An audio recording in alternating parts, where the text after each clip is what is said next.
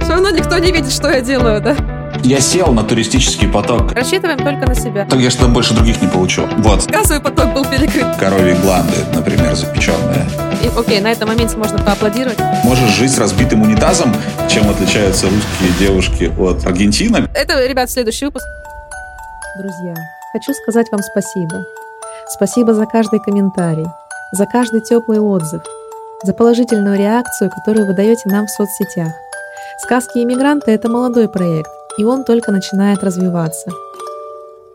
Остался практически месяц до самого волшебного времени в году — Нового года и Рождества. И в связи с этим я хочу отблагодарить вас и подарить подарки. Поэтому мы объявляем конкурс. Условия у него простые. Во-первых, быть подписанным на меня в Инстаграме. Как всегда, все ссылки на наши соцсети и на мой Инстаграм в том числе будут в описании к новому эпизоду. Например, к этому, который вы сейчас слушаете. А также есть все ссылки в предыдущих эпизодах сказок иммигранта. Второе условие. Нужно быть подписанным на сказки иммигранта на той площадке, где вы нас слушаете. Например, Spotify, Google, Apple Podcast и так далее. Третье. Оставить хотя бы один комментарий каждому эпизоду. Больше комментариев, лайков, звездочек и так далее, тем вы активнее и тем выше шанс выиграть. И четвертое. Отправлять мне скриншоты своих активностей – в Инстаграме в личные сообщения, в нашу группу в Телеграме, либо по почте. Опять-таки, все контактные данные сказок иммигранта и мои личные вы можете найти в описании к любому эпизоду. Поэтому все легко и отправляйте мне свои скриншоты просто э, в любой удобной соцсети. И чем больше я получу от вас таких скриншотов, тем лучше. И кто больше всего наактивничает, тот и победит. Три самых активных слушателя получат вкусные необычные подарки прямиком из Мадрида – я подарю вам свою книгу.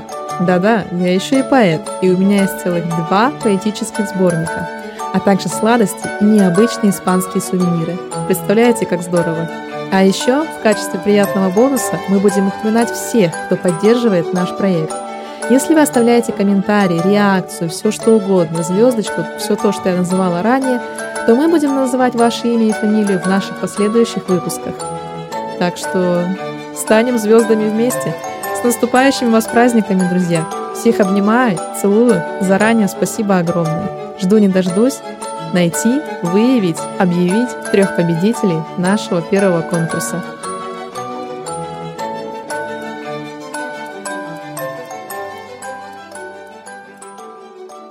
Ола, амигос! Привет, друзья! С вами Ева Сытина, можно Эвита, как меня называют в чувственной стране Испании, куда я переехала чуть больше двух лет назад.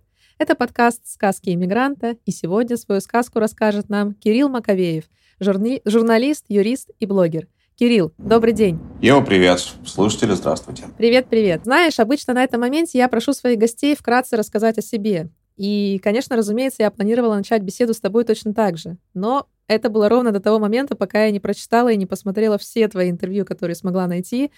И я решила, что мое интервью с тобой должно начинаться с того, о чем ты, как мне кажется, говоришь гораздо больше, чем о себе, с Аргентины, и в частности с Буэнос-Айреса, ее столицы. Меня искренне поразила та любовь, с какой ты о ней отзываешься, и теплота твоих постов, посвященных состоянию города во время локдауна, который у вас был самый долгий в мире, если я не ошибаюсь, да? Ну, думаю, что да. Может быть, немножко ошибаюсь, но, насколько мне известно, Буэнос-Айрес пережил вообще без туристов, туристический город, жил 595 дней. У меня голос дрожит, когда я это говорю. Но да, так и было. Так и было. Угу. Пожалуйста, расскажи мне, что такое Аргентина и чем для тебя стала эта страна, и почему ты за 6 лет жизни, не считая время пандемии, так ни разу и не слетал домой. А, спрашиваю, потому что я такой любви не испытывала, наверное, ни к одному месту в мире, где я была, ну, не считая, разумеется, дома. Аргентина — это такая страна, про которую вообще ничего никому не известно. Она находится в южном полушарии, в западном полушарии, и, соответственно, дальше, чем Аргентина от России, навряд ли есть какая-то другая страна во всем мире. И, соответственно, для меня это такая... Ну, это второй шанс, второй, второй шанс на то, чтобы начать жить нормально, невзирая на все возможные внешние условия, которые э, в России, к сожалению, нормально жить лично мне не позволяли.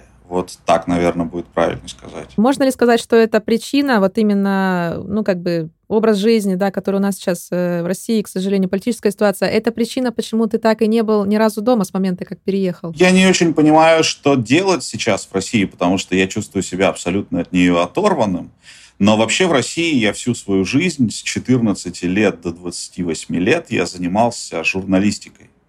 И я журналист, и я редактор, и я работал в независимых э, региональных СМИ российских на Дальнем Востоке и в Сибири.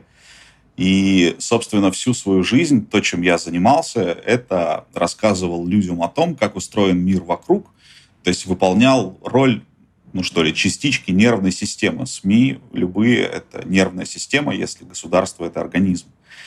И, соответственно, после этого в России произошла простая штука. Было решено, что нервная система стране не нужна, и, соответственно, журналистов либо сажали в тюрьмы, либо против них возбуждали уголовные дела, и под страхом их дальнейшего развития, значит, журналисты должны были замолчать, либо им подбрасывали наркотики, либо с ними могло случиться вообще все, что угодно, просто потому что ты говоришь о том, что видишь, и это твоя работа. Э, собственно, это можно какое-то время терпеть, можно э, немножечко согласиться с тем, что происходит, и стать частью системы, и пойти работать, собственно, на систему, а не на себя и не на страну. Вот, а можно на все это плюнуть, потому что тебе уже 28, из которых там 20 правит один и тот же человек, а, вот, собраться и уехать. Ну, вот я решил, что у меня второй жизни нет, мы не в компьютерной игре, мы в реальности живем. Вот, и поэтому вопросы о том, чтобы там вернуться домой, ну, если дома ты не нужен, таким, какой ты есть, то нафига нужен такой дом? Домов в мире много. То есть э, ты придерживаешься такого мнения, что куда бы мы ни поехали, мы возьмем с собой себя, и, в принципе, если есть это ощущение дома внутри, то ты можешь создать этот дом где угодно. Я считаю, что не нужно навязываться там, где ты не нужен. Да, верно. И пытаться сделать вид, что ты пригодился там, где родился, тоже не обязательно, потому что родился ты, в общем-то, в мире, а не в конкретной стране, да. Хорошо, знаешь, у меня сейчас э, возник такой вопрос, вот прям в момент, пока я тебя слушала. Вот, например, у меня есть такой пунктик. Я тоже живу в Испании, я свободно владею испанским языком, на нем тоже работаю, знаю английский. Но, тем не менее, у меня какой-то вот как бы, как сейчас модно говорить, незакрытый гештальт э, в плане работы на русском языке. То есть мне как-то хочется вот творить для наших людей. А, там, например, я пишу стихи, хочется писать на русском, да, записывать интервью на русском. То есть что-то делать для нашей культуры, как бы для народа, скажем так, хотя я там не живу. То есть, а у тебя вот есть такой момент, что ты живешь там, работаешь там, а в России как бы или для России, может быть, ничего не делаешь, не знаю, чувствуешь ли ты так. То есть у тебя нет такого, что, блин, я не там, хотя мог бы для наших людей что-то вот улучшить, что-то сделать. Я делаю все, что могу для наших людей. Я рассказываю им про то, что мир большой, говорю о том, что они могут жить в Аргентине, если они захотят. Э, они могут сюда приезжать, путешествовать, они могут рожать здесь детей, получать для них второй паспорт. И, в общем, э, я делаю для... Сейчас я делаю для России гораздо больше, чем мог бы сделать, оставаясь в России потому что мы прекрасно знаем, что свободных СМИ в России не осталось, они все, все сегодня они все называются иностранными агентами, вот, и в общем и в целом у меня есть совершенно четкое ощущение, что мой гештальт как раз закрыт, потому что я каждый день приношу людям пользу, всем тем, кто говорит по-русски. В этом смысле, да. Хорошо, интересная очень мысль, да. Нет, я согласна абсолютно с тобой, да, что ты блогер, да, то есть давай проговорим, что у тебя есть блог в Инстаграм, еще у тебя есть э, сайт, который называется Ру Аргентина, да, по-моему? Ру Аргентина, да. То есть, в принципе, сейчас это, наверное, твой такой канал, как бы мостик общения с э, русскоязычными людьми, именно через него ты делишься вот своей информацией, мыслями, так? Да, у меня есть сайт, э, на котором я веду раздел с новостями, я пишу весь карантин, собственно, практически в ежедневном формате я писал новости из Аргентины, потому что э, нет такого места в интернете, где можно было бы почитать свежие аргентинские новости на русском языке. Нормально переведенные, нормально написанные, а, актуальные, которые интересуют всех на какие-то интересные темы, потому что в Аргентине, в общем, интересно. Соответственно, есть этот сайт, есть, ну да, есть все, есть канал в Ютубе, есть э, группа в Фейсбуке, есть канал в Телеграме. Ну, в общем, да, все, что есть про Аргентину, я есть везде, и у меня, у меня есть все об этом, да. У меня есть все, да, я владею всей информацией по этой стране. Нет, ну это круто на самом деле, да, потому что, как я уже сказала, что я все изучила, естественно, когда готовилась к этому интервью, все, что смогла найти. А, по поводу себя и твоей деятельности, вообще это реально впечатляет. То есть я прям могу даже сказать спасибо, да, что я могу что-то тоже узнать про эту страну, а, спланировать свое путешествие. Я очень хоте, хочу снова туда э, поехать, потому что я там уже была, знакома с Буэнос-Айресом. Конечно, в полном восторге от него. Еще сегодня поговорим про этот город, поэтому спасибо тебе огромное. Я уверена, я вижу, что ты делаешь огромную работу. Но если бы ты видела, то я еще и покраснел. Ну, хорошо, пожалуйста. Ну вот мы, кстати, сейчас без видеосвязи общаемся, да, друзья, то есть э, подкаст, он не подразумевает формат видео, кстати, к сожалению, но это вот у меня такие наполеоновские планы, я, безусловно, хотела бы в видеоформате тоже встречаться со своими гостями, с тобой, естественно, почему бы и нет, то есть в Аргентине записаться. Это было бы здорово. Но на данный момент вот так. Подумаем, обсудим. Да, конечно, то есть э, постепенно, когда вся эта ситуация в мире начнет разруливаться как-то, у вас уже границы открыли, да, насколько я знаю? С 1 ноября у нас открыли границы для всех вакцинированных туристов, и вот, собственно, Угу. Удивительно, что я могу сейчас с тобой общаться и не, и не с туристами, но с одной стороны, с другой стороны, угу. так как мы договорились заранее об этом интервью, то время, в общем, нашлось, а так бы не нашлось. Угу. Ну вот, видишь, как-то все удачно так сложилось, да, то есть э, нет худа без добра, всегда есть какая-то положительная сторона. Э, хорошо, да, друзья, поэтому добро пожаловать в Аргентину. А, в принципе, про все условия уже, Кирилл, ты сказал, да, я думаю, что нужно быть вакцинированным. Какие-то еще есть моменты? На настоящее время только вакцинированным и пройти за 72 часа тест ПЦР. Любая вакцина, мы принимаем вообще все вакцины, какие существуют в мире. Если ваша страна, где вас привили, принимает эту вакцину, то и мы ее примем и нет никакой крышечки по времени, ну что, там, сертификат действует полгода, там, год или сколько-то месяцев. Единственное, нужно привиться не, не ранее, чем не позднее час. Короче, должно пройти между прививкой и визитом не менее 14 дней, вот, да. Ну да, то есть не не меньше 14 дней, наверное, да, правильно да, так да, сказать, да. да. Ага, хорошо, отлично, поэтому это прекрасные новости, и давай тоже здесь проговорим о том, что все ссылки на все твои ресурсы, то есть Инстаграм, сайт и так далее, все это будет в описании к этому подкасту, поэтому, друзья, подписывайтесь, я от себя очень-очень рекомендую а, блог Кирилла, он действительно очень интересный и реально пропитан просто любовью к этому месту, к этой стране, к культуре. Я говорю, это просто цепляет, и я читала, прям оторваться не могла когда вот подбирала информацию и знакомилась с тобой через а, Инстаграм. Э, Хорошо, знаешь, еще такой момент хотела проговорить, что мне кажется, что несмотря на то, что в принципе журналистикой э, как бы ты не работаешь, ну журналистом так, как работал раньше, да, наверное, в России, угу. но при этом она никуда не делась, потому что есть вот этот вот сайт, есть блог, да, и на самом деле мне кажется, что ты ты прав, то есть у тебя закрыт гештальт, ты на своем месте, потому что Почему я предложила перейти на ты, да, то есть когда мы знакомились, я отправляла э, вопрос на согласование, потому что вот когда читаешь то, что ты пишешь, вот такое ощущение, как будто общаешься с каким-то вот близким, э, таким родным другом. То есть э, и как-то невольно хочется перейти на ты, не получается вот спросить там, Кирилл, а у вас вот как-то, знаешь, как-то сразу вот хочется, ну вот, а у тебя как, а ты что думаешь? То есть вот не знаю, у меня было такое, э, такая, такое ощущение, и поэтому я говорю, что интересно очень читать, поэтому рекомендую подписаться. Спасибо. Да, хорошо. А, давай вернемся в 2015 год. Сегодня мы уже поговорили немножко про твою жизнь как бы до Аргентины. Как ты говоришь, это первая, да, была жизнь. Не-не-не-не, это та же самая жизнь. Это был, это был тот это был первый этап этой жизни. Вот, а, ты жил в Новосибирске, да, ты работал журналистом, и, насколько я понимаю, ты был востребован и успешен. Но вот все-таки объясни мне, пожалуйста, как можно оставить это все, то есть как бы вот привычную, рутинную жизнь любимого рыжего кота, угу. про которого тоже, да, ты рассказывал на, э, в своих соцсетях, и без какого-то плана действий, просто купив билет, отправиться, ну, по сути, в никуда, ничего не было. Но она не совсем прям так вот никуда и ничего, и никакого плана. Какой-то план был, просто он не случился, то, что запланировано не, было, не совсем получилось, совсем не получилось.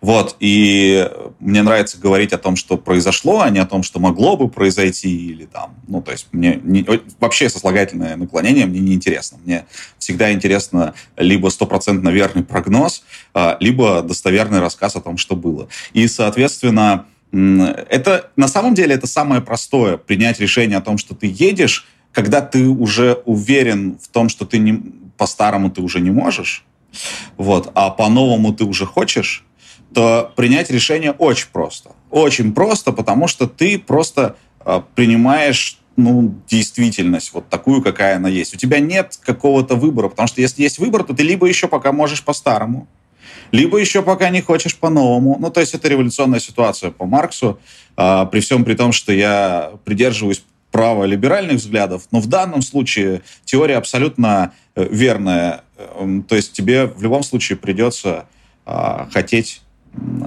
по-новому и не мочь по-старому. То есть, по сути, если мы говорим, как переехать, да, когда вот у меня люди спрашивают, как вот вы решились, да, то есть, да никак, то есть у тебя просто нет никакой больше альтернативы. Верно, у тебя есть альтернатива, но она неприемлема. У тебя всегда есть альтернатива, даже если тебя съели у тебя есть два выхода. Но в данном, ну, да. но в данном случае тебя никто не ел, поэтому у тебя есть. Ты можешь продолжать, ты можешь поменять место работы, ты можешь сменить профессию, ты можешь, э, ну, засунуть свои политические убеждения себе куда-нибудь, ты можешь, э, ну, в общем, все можешь, абсолютно. Ты же человек, ты можешь все. Но э, ты просто этого можешь не хотеть в том числе. Вот, и тогда нужно менять место. И это, кстати, у меня есть такая теория, что если ты переезжаешь не первый раз в жизни, то на следующие переезды тебе уже легко решиться. То есть ты уже оторвался от первых людей, с которыми ты э, провел, ну, там, больше к которым привязался в детстве. И тебе уже не так все остальное тяжело. Все остальное, какая разница от родителей, у тебя 4 часа разницы, или ты, ты во времени, или 13, вообще не, уже никакой. Вот. И в этом смысле в 21 веке иммиграция это не то, что было в 19-м, когда ты уезжал и все, и только слезы на глазах, и ты, да, да, в общем, да. этот пароход и все эти плоты. Сейчас все это не нужно, ты можешь созвониться с видео и без видео, в общем, э, причем, да, то есть ты вообще ни от чего не зависишь. И это, конечно, это очень классная история, и, и современная иммиграция в этом смысле очень простая.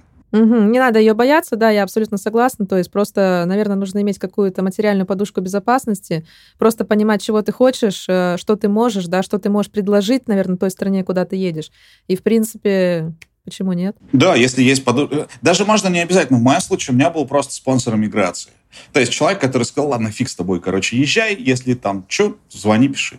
Вот. И мне в этом смысле просто повезло. А, э, потому что какой-то какой подушки безопасности или еще о чем-то даже говорить на тот момент особо не приходилось. То есть были деньги, но это были деньги, которые нельзя тратить, да, условно говоря. Угу. Которые это там, ну, твоя старость, условно. Вот. Э, и, и, и, и в этом, ну, да, это просто я пошутил так. Но, но в этом смысле, э, если есть подушка безопасности, хорошо, если есть спонсор миграции, отлично, но вообще во всех этих э, историях действительно главное просто захотеть по-новому и не мочь по-старому, да. Так, а что такое вот это спонсор иммиграции? Не совсем поняла. Ну, то есть это друзья, например, или родственники могут быть. Любой человек, который тебе скажет, что он тебя поддержит, если вдруг а, тебе нужно будет вернуться, или если ты там не устроишься, или если у тебя там вдруг кончатся деньги, там, и так далее, и тому подобное. Угу. А, то есть это такая же история, там, не знаю, в анонимных алкоголиках есть тоже спонсор э, отказа от, э, например, там, от алкоголя или наркотиков, да.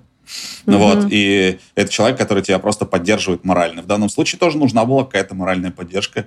Безусловно, я же не машина бездушная. Это как бы сейчас можно логику проследить, а в тот момент, когда ты принимаешь решение, логики особо не видно. Угу. Вот, и такая история. Хорошо, а, смотри, у меня сейчас такой вопрос появился. Давай составим а, устный, краткий план действия для наших слушателей, если они захотят переехать в Аргентину. То есть что помимо языка нужно знать, сколько взять с собой денег, как искать жилье, то есть какие-то базовые вопросы. Брать с собой все деньги, а, искать жилье заранее большого смысла нет, но на месяц его нужно снять. Не рассчитывать на то, что в Аргентине ты найдешь работу, уметь зарабатывать первое время удаленно или не нуждаться в доходе. То есть, условно, у тебя ты либо должен быть очень умный, предприимчивый и уметь открывать бизнес по щелчку пальцев, либо не нужно сюда ехать. Так, интересно. А с чем это связано? Почему? А что насчет работы по найму, например? Ну, потому что ты не нужен здесь никому. Ты, скорее всего, не говоришь по-испански, а, а кругом есть 500 э, миллионов человек, которые говорят по-испански, живут в бедных странах, умеют жить так, как ты не умеешь, в десятером в одной квартире, то есть для которых переезд не означает сразу отдельное жилье, там, лабрадора и чего еще, и яхту. Mm-hmm. Вот, для которых переезд это просто способ есть два початка кукурузы в день вместо одного, например, там, да. Вот, соответственно, с этими ребятами ты конкурировать за базовую работу в Макдональдсе и на автомойках ты не можешь. А, потому что там уже все занято и на стройках, да. Вот, тебе нужно уметь что-то другое, а для чего-то другого у тебя, скорее всего, не хватит языка, поэтому забудь про офисную работу. Вот, и думай о том, как, какие, какие услуги кому ты сможешь здесь продавать, потому что в сфере услуг там и товаров Аргентина угу. достаточно отсталая страна, так получается, потому что она далеко от всего, и сюда очень медленно доходят все тренды. В общем, ты сюда дойдешь быстрее. Вот. Угу. И в этом смысле у тебя есть даже время на раскачку, у тебя есть годик на то, чтобы на все посмотреть. Единственное, что найди, как ты будешь оплачивать свои счета в этот годик. Вот. И, и после этого запускай свой бизнес совершенно спокойно, у тебя все получится, потому что лучше, чем ты, местные все равно работать не умеют. Вот. Угу. И, и ты все равно будешь лучше, чем старые мигранты. То есть я сейчас, наверное, себе не делаю сильно лучше. То есть, но те, кто едут сегодня и открывают ровно тот, тот же бизнес, я не знаю, у меня в голове пока, а, что и я, наверное, будут лучше приспособлены к реалиям, чем я уже приспособлен. Понятно. То есть как бы мы не рассчитываем на местное население, да, что нас как-то примут, в смысле, в плане по найму, но при этом могут хорошо принять, если мы откроем свой бизнес. Ну, если мы откроем что-то, что нужно всем, да. Таких примеров, в общем, много. Там это не обязательно рестораны, это могут быть салоны красоты, это могут быть те же там реснички, ноготочки, короче, все что угодно. А, но там, массаж и, и остальные всякие штуки, а, электрики, сантехники, то есть такие люди, которые могут работать на себя, да, то есть не те, которые любят сидеть на зарплате, а те, да. которые а те, которые хоть немного предприимчивы и понимают, что могут оказывать услуги хорошего качества. Этого здесь не хватает. Хорошо, интересно. Слушай, вот ты сегодня уже упомянул Макдональдс. Я, да, прочитала вот этот интересный факт твоей биографии. Он, конечно, очень так мне поднял настроение. А, ты рассказывал, что по приезду тебя не взяли работать в Макдональдс. То есть и ты говоришь, что это связано вот с тем количеством, я так понимаю, латиноамериканцев, да, из других стран. То есть это там Парагвай, э, Доминиканская республика, да, Венесуэла, наверное. Ну да, еще Боливия, там всякие Перу, и вот это вот все, и внутренние регионы Аргентины, безусловно. Угу. Но я не говорил по-испански, еще раз. Это, это очень а. важно, потому что угу. никто не говорит по-испански. В среднем в России испанский, наверное, самый непопулярный язык в принципе. То есть люди там говорят по-немецки, говорят по-французски, говорят по-английски, по-китайски, по-японски, но не по-испански, потому что этот язык никому не нужен, потому что Испания очень далеко. И э, в этом, например, вот я сейчас владею уже теперь тремя языками. У меня есть английский, русский и испанский. И я типа, mm-hmm. ну, я супер востребован везде, потому что я э, чисто теоретически у меня есть, ну, а, козырная комбинация из испанского и русского языка. О, я тебя, я тебя прям понимаю, даю тебе мысленную пятюню, потому что у меня точно так же. Это да, ребят, все, мы прям мы можем все. Английский международное общение, испанский второе международное общение, да, после английского, по-моему, идет. И русский, естественно, да. как любовь к родине и просто наш родной язык. Ты можешь переводить со всех языков на все языки. То есть на твоих языках, на которых ты говоришь, э, в, совокупно, в совокупности говорят там почти 3 миллиарда человек. Ну да. и все, а это, а это больше, чем треть мира. Соответственно, ага. ты уже нигде не пропадешь. А, поэтому испанский нужно учить. Испанский нужно знать, если вы едете куда-то в Латинскую Америку, особенно, потому что ну, во-первых, это красиво. Во-вторых, это адски полезно. Ну, то есть вам никогда нет никакого другого навыка, ну, кроме, наверное, английского языка еще, да, угу. который, языкового навыка, который, и в будущем лет через 30 китайского языка, может быть, через 15 уже. Вот. Но я вам точно совершенно могу сказать, что если вы думаете переехать в Латинскую Америку и не говорить по-испански, то, ну, это как-то, в общем, вы еще не, не обдумали, да. Нет, ну это, это самое, да, это самая глупая затея, потому что я говорю, я была в Аргентине, я жила полгода в Колумбии, там стажировалась, училась, то есть это просто забудьте, никому не нужен там ваш английский, даже если это уровень бог, там типа C2, C1, то есть нет. И даже они принципиально не будут на нем говорить. То есть я с таким тоже сталкивалась. То есть либо испанский, либо до свидания, все. Как. Но ты, у тебя будет какой-то пузырь общения в Буэнос-Айресе, очень много иностранцев, это город студентов, это город экспатов, дипломатов, то есть ты можешь, в общем-то, как я первые два года, жить в пузыре, угу. потому что ты говоришь только по-английски, и с тобой общаются только люди там определенного определенного уровня достатка и всего остального, но ты совершенно точно будешь жить не в Аргентине, а ты будешь жить в пузыре в Буэнос-Айресе. Угу. А, то есть даже не в Буэнос-Айресе. У тебя не будет, ты реально не будешь понимать, как все устроено, у тебя все будет в три раза дороже, у тебя все будет в три раза меньше, у тебя, у тебя ничего, короче, не будет, ты будешь платить какие-то гигантские деньги, а, ну и все потому, что тебе просто лень выучить испанский. На самом деле там э, это язык, это время, время и время, и больше ничего. А, и, соответственно, испанский нужно знать, да. А смотри, а вот ты говоришь, что там все будет дороже, как-то сложнее. То есть получается, что если я, например, не знаю испанский, то меня кто-то будет дурить, там, давать мне три цены вместо там нормальной цены, или как? Почему? Не, никто не будет тебя дурить, ни, никто не будет ничего делать, просто есть цены для иностранцев и цены для местных. Потому что иностранцев больше денег, очевидно, чем у местных.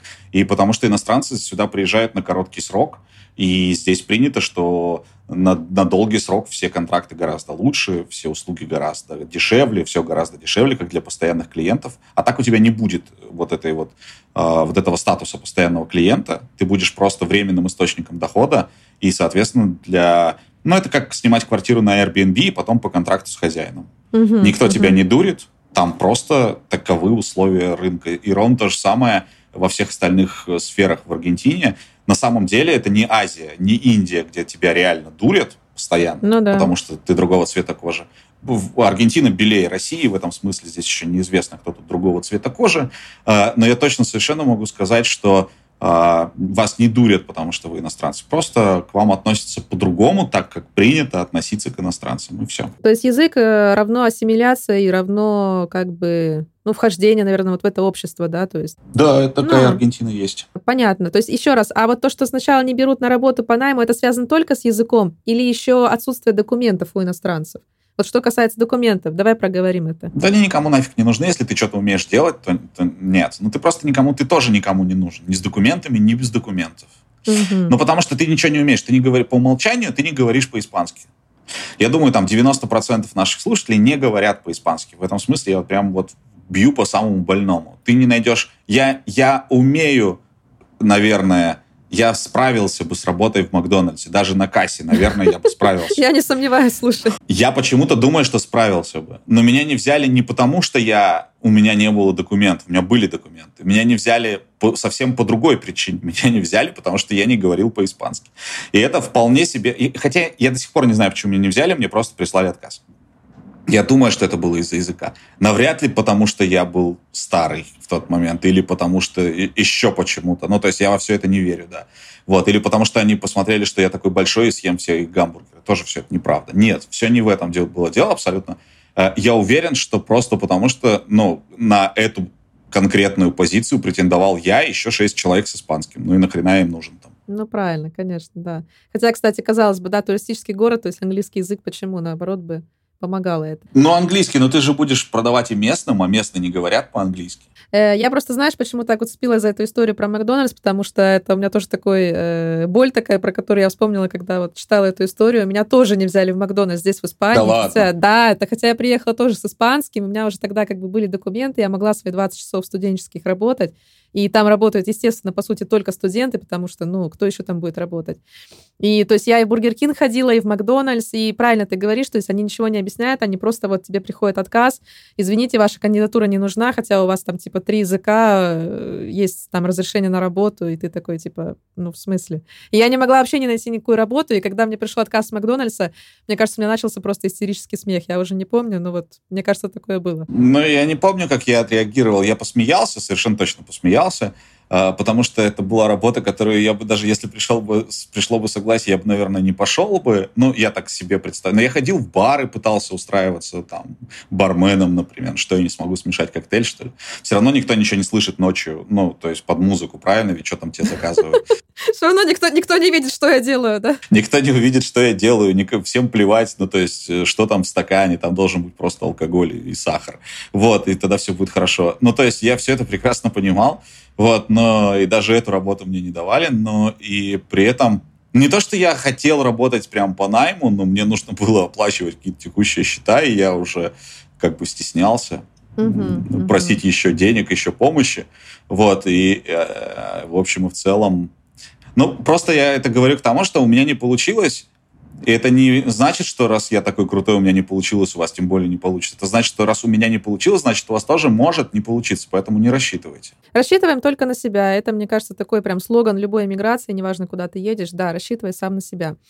А, хорошо, знаешь, что меня очень интересует а, узнать сегодня? Вот смотри, то есть у тебя была такая ситуация, ты оставил, я так понимаю, любимую профессию, да, любимое дело, свое призвание, ты на это учился, там, у тебя было образование и так далее были какие-то успехи в сфере журналистики. Вот смотри, а как как бы переступить через себя, что я уехал, то есть нужно начинать заново, этим я здесь заниматься больше не смогу, потому что ты где-то тоже говорил о том, что как бы ты понял, что журналистом у тебя не получится там быть. А, вот как ты не пал как бы духом и придумал новое для себя занятие, а, на котором ты заработал еще больше, стал еще востребованнее, еще успешнее? Все очень просто. Когда я ехал сюда, я думал, что я буду продолжать заниматься развитием аргентинских СМИ. Но это была моя задумка, так скажем. И, в общем-то, спустя 5-7 лет она воплотилась в жизнь, и я занимаюсь сейчас здесь развитием аргентинских СМИ. Но потому что это то, что мне нравится. Но мне нравится не только это. Мне нравится, в принципе, писать, рассказывать что-то людям. И это не обязательно делать в СМИ. У меня был главный редактор, когда я работал в Новосибирске. Вот, и он все время смеялся, когда кто-то предлагал какую-то тему, которая, ну, однозначно недостойна того, чтобы быть на, а, ну, в одном из выпусков, там, условно, сайта, который читает полтора миллиона человек в месяц. Вот, он говорил, пиши себе в ЖЖ. Вот, если кто-то знает, что такое ЖЖ, да, конечно. есть среди, ну да, ну в общем это такой, это такой, а, такая социальная сеть э, начала 2000-х, конца 90-х. Вот, значит, бабушка всех социальных сетей. И да, вот там да, у всех был блог свой, и туда нужно было писать.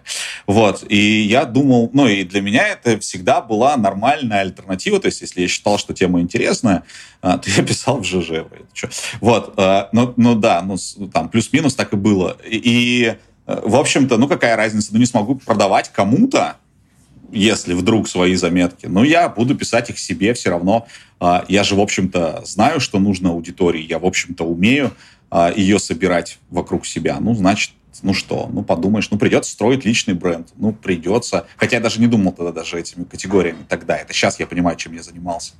Вот, э, ну придется где-то там что-то. Ну ладно, вот пришлось, вот делаю, и я доволен. Так, ага, то есть получается, ты ну, как сказать, ты не оставил свою мечту заниматься тем, что тебе нравилось, да, но при этом ты придумал, как это совместить с тем, где можно реально зарабатывать деньги, потому что а, ты начал заниматься, как это назвать, э, развитием туристического потока, да, между Россией и Аргентиной. Я сел на туристический поток, который уже был, но там, я не знаю, насколько там нужны все эти подробности, но, условно говоря, Аргентина очень сезонная страна. В Аргентине есть все четыре времени года, и туристический поток здесь максимальный с ноября по февраль, э, ну по март, ну по февраль на самом деле.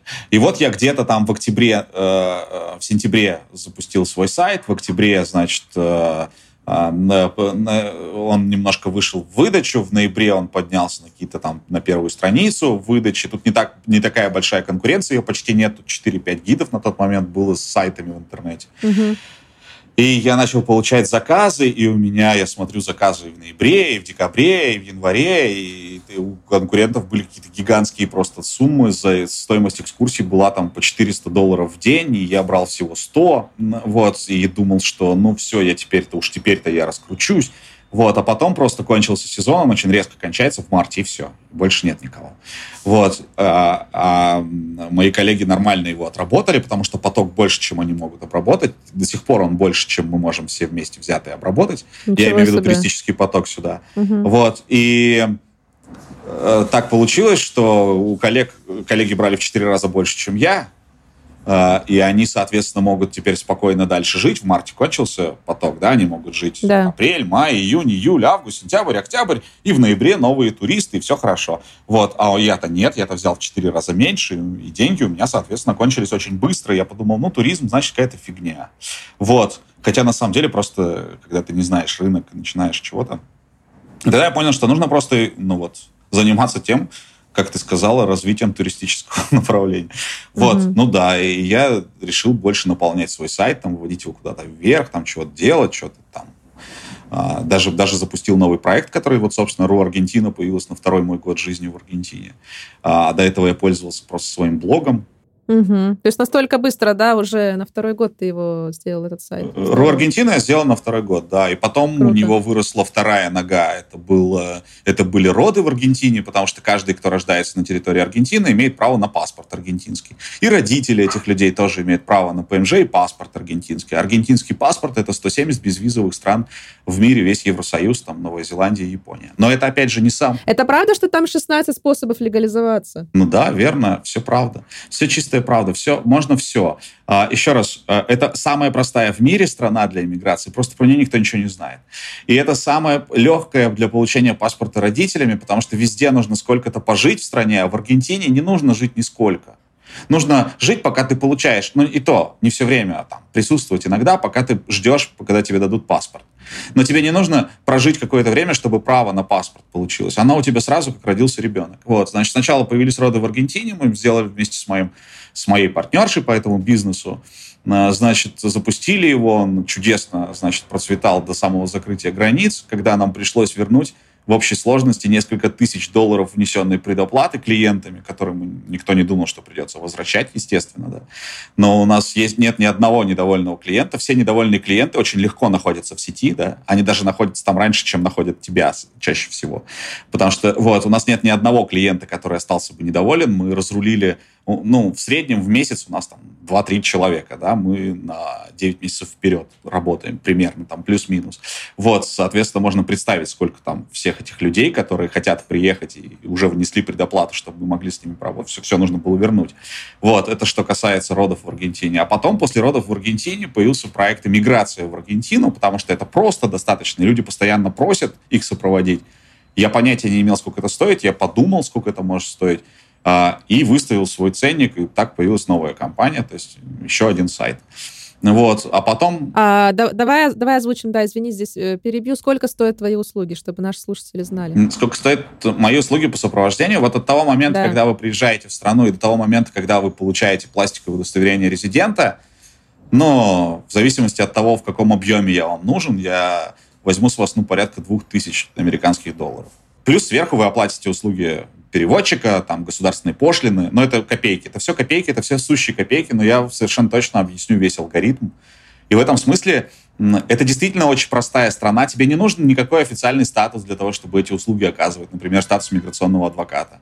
Здесь этого нет ничего. Да? То есть ты здесь реально можешь на своем опыте без юридического образования оказывать услуги, личные услуги да, а, людям и а, на этом зарабатывать деньги и жить на эти деньги, в общем-то, здесь. Угу. Нормально жить, потому что э, здесь, в общем, в последнее время здесь стало недорого, здесь стало нормально. Кстати, знаешь, еще хотела такой вопрос задать, на самом деле не знаю, как правильно сформулировать, потому что, ну, я не экономист, да, то есть я владею какими-то терминами, но не сильно не сильно mm-hmm. углубленно, скажем так. Давай э, проговорим такой момент, вот что у вас с инфляцией. Вообще, насколько я знаю, что Аргентина это какая-то уникальная экономика, а, просто дело в том, что я училась на международных отношениях в России до того, как переехала в Испанию, и моя дипломная работа, она как раз включала а, раздел Аргентины, и я там про это писала. Uh-huh. То есть ну, я собирала информацию с каких-то источников, я, понятно, на тот момент ее как-то обработала, но сейчас уже а, что-то помню, но не настолько сильно. Вот э, расскажи, что там за уникальная ситуация и как вообще вы живете с инфляцией, там, типа 50%, я не знаю, дикие mm-hmm, цифры какие-то. Да. Ну, значит, вот есть там, значит, капитализм, социализм, есть Япония, есть э, Аргентина. То есть вот там, условно, четыре типа экономического состояния страны, да, ну, не знаю, что ли, экономического развития, не знаю, как это правильно там тоже сформулировать. Я не экономист, я юрист. И я журналист преимущественно. А, значит, но я точно могу сказать, что если вы не едете сюда на работу, то вам плевать на инфляцию. Потому что есть еще параллельный процесс девальвации. То есть вам в любом случае жить в доходах в иностранной валюте здесь будет лучше. Здесь будет хорошо. Потому что ваш доход в иностранной валюте, он всегда будет обесцениваться медленнее, чем аргентинский песо. Ну, почти всегда. Вот. Э, как живется в стране, в которой э, в год в среднем 50% инфляции, вот последние там 20 лет? Ну как? Отлично живется. Просто замечательно живется. Ну, то есть на, э, еще раз повторю, плевать на все это. Потому что у нас по закону на, это же, на этот же размер индексируются зарплаты и пенсии у всех. То есть здесь не то, чтобы все люди нищают в половину, еще в половину, еще в половину, и зарплаты никто не индексирует. Это в России никто зарплаты не индексирует. Вот, я думала, вот. что там так же. То есть как бы на 50% упало, получается, и как и зарплату 50% что ли не платят. То есть вот непонятно это. Ну вот, э, я сначала тоже так думал, потом я забыл, что можно так думать. И все время раздражался, когда люди говорят, ну у вас же инфляция. Я говорю, ну и что? Они говорят, ну это бедность. Я говорю, из чего? Где вы взяли? А потом я понял, о чем идет речь. Люди думают, что зарплата обесценивается. Ничего не обесценивается, короче. И ничего страшного не происходит. Есть такая страшилка-пугалка, что если долго-долго, значит, будет инфляция, и на это повышать, то она разгоняется, Вот, все сваливается в гиперинфляцию. Ну, короче, 20 лет ничего никуда не свалилось, там были какие-то дефолты. Если у тебя доходы в долларах, тебе на это плевать, тебе жить даже лучше, чем жилось экспатом в Москве в 2014 году, когда в два раза упал рубль. Mm-hmm. вот, здесь это постоянно происходит. Сегодня, 4 ноября 2021 года, курс песо перешагнул историческую отметку, курс долларов 200 песо теперь. Он стоит на черном, значит, рынке. Вот, а когда я сюда приехал, он стоил 12,50. Кошмар. Это был, соответственно, в 2014 году. Но там он стоил 14,50, потом немножечко укрепился до 12,5 в 2015. Но неважно, не в этом суть. Мне хорошо здесь живется. Всем хорошо здесь живется. Есть люди, которым живется плохо, но какого черта они всех должны волновать? Вас они не касаются, не волнуют, Отличная забудьте позиция. о них. Ну не надо думать про других. Зачем вы думаете? Каждый должен думать про себя. Думайте про себя. Ну как? Ну ты же начинаешь сравнивать там, вот как я буду, а как эта профессия там в этой стране? Вот, ну... Никак. У тебя нет денег, нет коммерческой жилки, не едь сюда. Понятно. Очень, очень угу. просто. Очень, то есть позиция очень простая. Ну, я не из тех э, э, людей, которые, ну, типа вот этих, как их там называют, помогал, да, угу. которые говорят, приезжай сюда, здесь все равно будет все хорошо, инфляция, да фиг с ней, работу найдем, это найдем. Я говорю, не надо сюда ехать. Первое, что я говорю всем, не нужно сюда ехать. То есть я э, э, объясняю, почему не нужно сюда ехать, кому не нужно сюда ехать, да, и, и в каких случаях сюда, ну ладно, в общем-то, нормально, наверное, повезет, можно ехать сюда, да, хорошая идея. Угу. Вот, и Потому что мне с этими людьми здесь жить вообще-то дальше. Я не планирую там уехать в Россию на полгода, да, а потом сюда вернуться и там обработать очередную партию клиентов и уехать опять жить в Россию. Они тут как хотят, пусть так и выживают. Угу. Я здесь живу 7 лет, я здесь 7 лет оказываю услуги частные людям. Я прекрасно знаю, как в интернете ищется вся негативная информация на людей. Мне нет смысла обмануть кого-то там за 2000 долларов, а потом а, не иметь больше никогда в жизни клиентов. Это, это бессмысленно. Угу. Вот, соответственно, мне проще сказать человеку, чтобы он не ехал.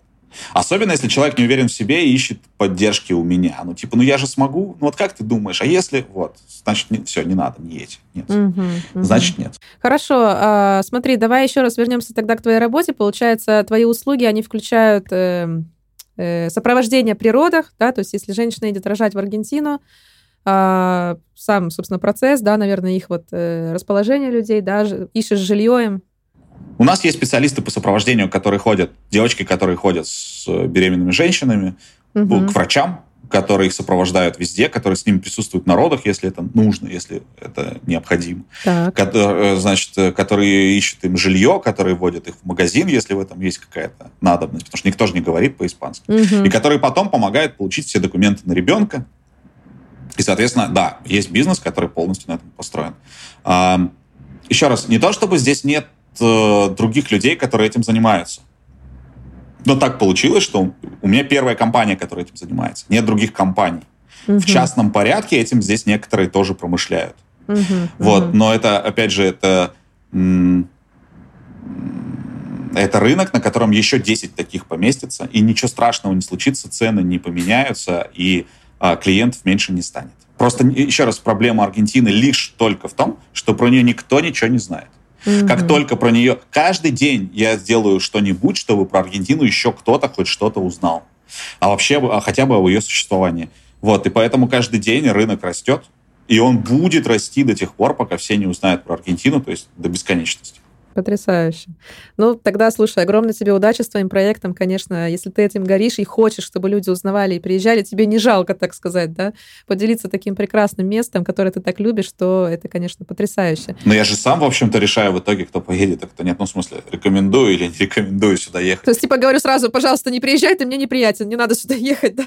Но такого не бывает, ну, типа, не приезжай, потому что, потому что у тебя ничего здесь не получится. Мне кажется, что у тебя ничего не получится. Обычно же люди звонят, заказывают какую-то платную консультацию, они, конечно, прислушиваются. Ты же, ну, в общем-то. Конечно, да, да, да. Вот. И в этом смысле у меня чудесная позиция. Я, в общем, выбираю своих будущих соотечественников. Да, блин, да, это просто рай. Хорошо, смотри, а, такой вопрос. Окей, то есть женщина приехала, родила, все. А сколько нужно времени, чтобы, получается, и ребенок, и родители получили гражданство, могли сменить его? Ребенок тут же все делает. Тут же получается. С родителями дольше. А, э, я не буду называть, точнее, я назову какие-то сроки, но я не буду называть точные сроки. Я все время это делаю с оговоркой на то, что мы 600 дней, 595 дней были закрыты. Угу. Соответственно, не было никакой нормальной практики, релевантной. То есть, чтобы говорить о выборке, нужно хотя бы 10-12 клиентов в год. И тогда мы видим, сколько по срокам это длится. А Понимаю. А иначе это все частности. Угу. А, папе дают гражданство за 9 месяцев, а маме за 3 года в одном и том же суде два разных судьи. Вот, соответственно, это может занять любое время. Но мы обычно говорим от года до трех для родителей. Но опять же, тебе не нужно здесь жить все эти три года или весь этот год, да, тебе нужно присутствовать в самом начале, и тебе нужно присутствовать в самом конце. В самом начале, когда там сдают отпечатки пальцев, и в самом конце, когда ты приносишь, это, говоришь «да, клянусь». Mm-hmm. Вот, э, собственно, и все. А дети получают свои паспорта. Опять же, если дети, там, бывает такое, что у них уже, у родителей уже есть ранее рожденные дети, вот они не получают паспорта сразу же. Они должны дождаться 18-летия, чтобы получить аргентинский паспорт. Mm-hmm. Они, потому что это самостоятельная процедура, они должны сказать, да, клянусь, как бы маленького ребенка там заставлять несовершеннолетнего, да, подростка, клясться в чем-то, это как-то негуманно. Вот, э, хотя там клятва-то очень простая, э, уважать Конституцию, значит, ну, то есть чего уж тут чего уж тут такого-то, да, казалось бы. Вот. Ну, да, проговорим, что чтобы понятно было просто э, для тех, кто, например, никогда не читал об этом, там, не переезжал и так далее, имеется в виду э, принести как бы присягу верности этому государству, что вот я там, раз получаю аргентинское гражданство, да, я клянусь. Там. Уважать Конституцию и законы Республики Аргентина, больше ничего, я помню. Да. Ну, то есть, причем ты не говоришь все это, ты просто говоришь э, сихура, да, клянусь, и все. Угу. На этом все закончилось. А, и Э, еще раз, это, это, это очень простая история. Ты никого там не клянешься защищать, ты не клянешься ни за кого там воевать, не, все, всю эту фигню, которая там uh люди придумывают себе, что я должен буду предать свою родину, там, и вот все вот это вот остальное. Вот, вообще нет, потому что в России Конституция все еще позволяет иметь два и, и больше гражданств. Конституция Аргентины то же самое. Лишиться аргентинского гражданства невозможно. Оно дается тебе пожизненно, у тебя его никто не может отобрать. Потрясающе. Вот. И, соответственно, все, все замечательно, все чудесно. Не бывает никаких там сортов паспортов, как в Израиле, вот это вот для новообращенных, а это вот для тех, кто уже пожил. Угу. То есть нет, у тебя сразу обычный паспорт. В него можно ставить десятилетние визы в Соединенные Штаты, десятилетние визы там, в Австралию, в Канаду а не трехлетний, как в России это происходит, если вдруг нечаянно открывается американское посольство.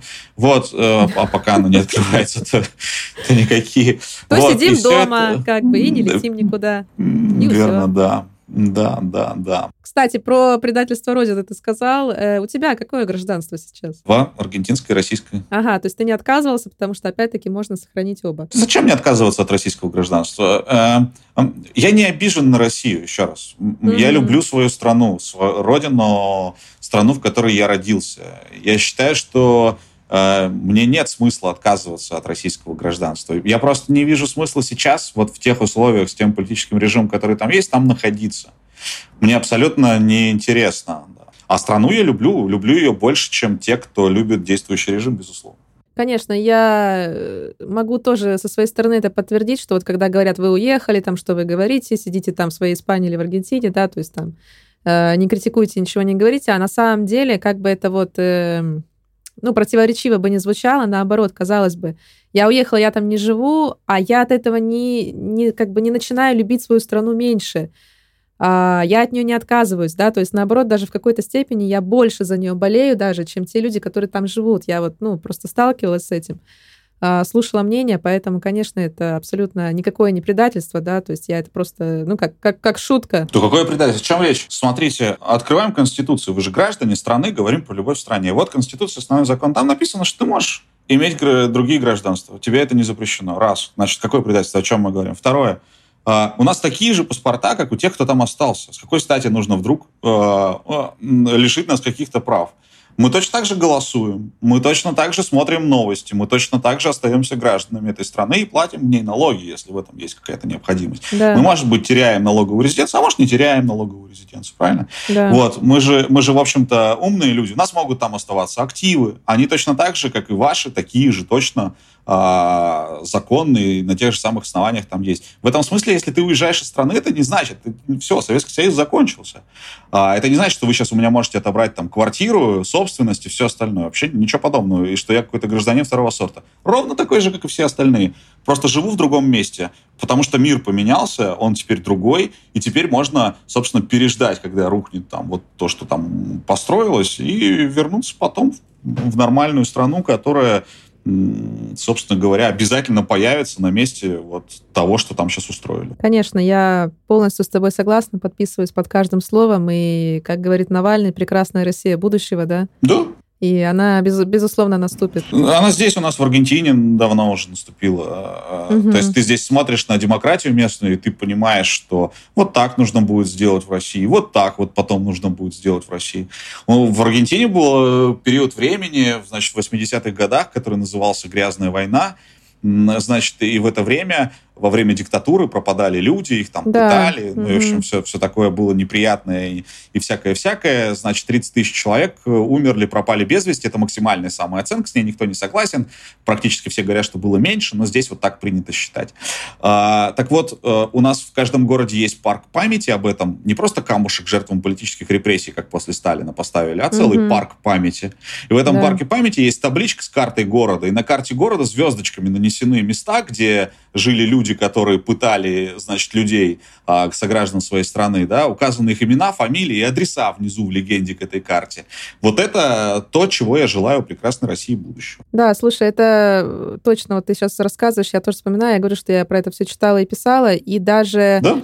А, то, что меня вот поразило, когда я узнавала об этом, это то, что до сих пор там в какие-то определенные дни, если не каждый месяц, выходят там женщины просто, ну и мужчины, и женщины, а, матери тех, вот кого не нашли, да, вот пытали, замучили, пропали эти люди без вести. То есть до сих пор люди с таким вот как бы э, преданностью с такой, они выходят на улицы, говорят о том, что да, это было, да, были вот эти мерзавцы, которые так обращались с нашим народом, этого никто не стесняется, этого никто не подавляет, да, никто там, ну, не сидит, не страдает целыми днями, но есть периодически такие моменты или дни, когда люди идут, вспоминают, и государство это поддерживает, эту память, да, казалось бы, как бы такую постыдную вот страницу в их э, истории, но тем не менее. Об этом нужно помнить. Вся, вся история в том, что когда у тебя республика и когда у тебя демократия, то государство — это не монолитная история, а есть...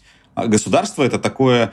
Ну, это такой пульт управления, за которым может сесть любой, условно говоря. Вот в нормальной республике, при нормальной демократии, доступ к креслу за пультом управления, он передается в зависимости от результатов выборов нормальных. И поэтому, а, конечно, конечно когда э, за пульт управления садятся те, а, кто э, в качестве своих лозунгов выдвигает там поддержку матерям площади Мая, например, ну, да, это тем самым матерям похищенных да, детей, mm-hmm. да, вот, то они поддерживают эту историю. А когда садятся другие, то они понимают, что предыдущие победили, потому что поддерживали, и тоже поддерживают эту историю. Еще раз повторюсь, э, у демократии и э, значит, э, республики, в отличие от диктатуры, все прекрасно с памятью. И поэтому, поэтому когда у народа будет все прекрасно с памятью, да, в России тоже будет республика и демократия. Да, давай на этом моменте можем пожелать помнить. Да. Помнить, что было, да, и не стыдиться этой памяти. Конечно. Не забывать и не прощать, верно. Хорошо, а, давай вернемся к вопросу твоего бизнеса. Мне еще интересно узнать несколько моментов. Мы проговорили про роды, да, как вы это организуете, как помогаете получить гражданство и резиденцию. А давай вернемся к вопросу туризма, к вот этому туристическому потоку, как я его назвала, да, таким умным словосочетанием, да. Ты знаешь, я когда читала твои интервью а, и в целом вот информацию про тебя в интернете, меня поразило то, что среди твоих клиентов есть люди, а, я так понимаю, российской, да, из российского списка Forbes. Пожалуйста, расскажи, какие ты испытал эмоции, когда первый раз работал с подобными клиентами, вообще как это, потому что я себе не представляю. Да, это абсолютно нормально, это обычные люди. Ну ладно, ну как прям нормально, да? Да, обычные люди, э, с ними просто приятно, что у тебя снимается, ну какая-то, что ли, ты действительно даешь по максимуму вне зависимости от стоимости того или другого. То есть ты предлагаешь все самое лучшее, знаешь, как этого добиться, знаешь, что ты не можешь предложить это всем подряд, потому что есть дорогие какие-то штуки, да. Угу. Вот. Э, здесь ты просто снимаешь вот этот тормоз по деньгам и сам наслаждаешься не меньше, а то и больше, э, чем, ну, как, как, как и твои клиенты. Угу. В этом смысле всегда очень приятно, всегда очень... Э, всегда очень хорошо все это проходит. Ну, то есть ни разу не было ни одной ни одного негативного опыта. А, потому что смотри, обычно вот, ну не обычно, точнее, а я просто слышала такие истории, как бы там и интервью всяких там популярных людей, вот ведущих очень часто, которые типа, знаешь, на корпоративах работают, и бывали такие истории, что типа, это кто, уберите их отсюда, или там типа, мы это не будем. Ну знаешь, вот жены там вот этих вот обеспеченных очень людей. Вот у тебя были какие-то такие типа, это кто? Ну вот, знаешь. Да, они до сюда не доезжают. Сейчас я объясню. Э, Аргентина это очень далеко, это очень романтично, это очень... Угу. Ну, то есть не все знают, э, там, скорее всего, читали какие-то книжки про Патагонию, там, про все вот это вот, там, про... ну, то есть у них есть какая-то мечта. Это люди, это в любом случае люди э, до Аргентины доезжают лучше. Сейчас, ага. э, чтобы никого не обидеть, но это именно вот та история, то есть ты уже... Аргентина это чаще всего, э, там, по моей статистике, это в среднем 30-я страна. Угу. Это никогда не меньше. Один раз было, что это была первая страна у человека, это дети привезли своих родителей. Ну, сюда. понятно тогда, да. Вот. То, что ты прав. То, что... Вот, это был единственный раз. То есть они уже все посмотрели, они уже везде побывали, и они уже думают, куда еще съездить. И у них уже, они любят путешествовать. Люди, которые любят путешествовать, у них очень широкий кругозор. У них очень широкие представления о том, что в принципе может быть и как оно бывает. Они, в общем, достаточно интеллигентны для того, чтобы никого не обидеть, для того, чтобы ну, то есть все это есть. Они прекрасно знают, как вести себя с деньгами, умеют уже это делать, да. И в этом смысле, наверное, я очень счастливый человек, что я не живу вот с Тагилом э, в карикатурном смысле этого слова, да, вот в, с тем, как показывают необразованных русских туристов, которые плохо себя ведут за границей, вот я с этими людьми я фактически не пересекаюсь. Есть один фильтр, что я очень далеко, и второй фильтр, что у меня дорого. И все, мне хорошо сразу. А, хорошо, смотри, а можно мы можем назвать пару имен, например, твоих клиентов? Нет, конечно, мы не будем даже этого делать. Угу. Просто потому, что я что больше других не получу. Вот.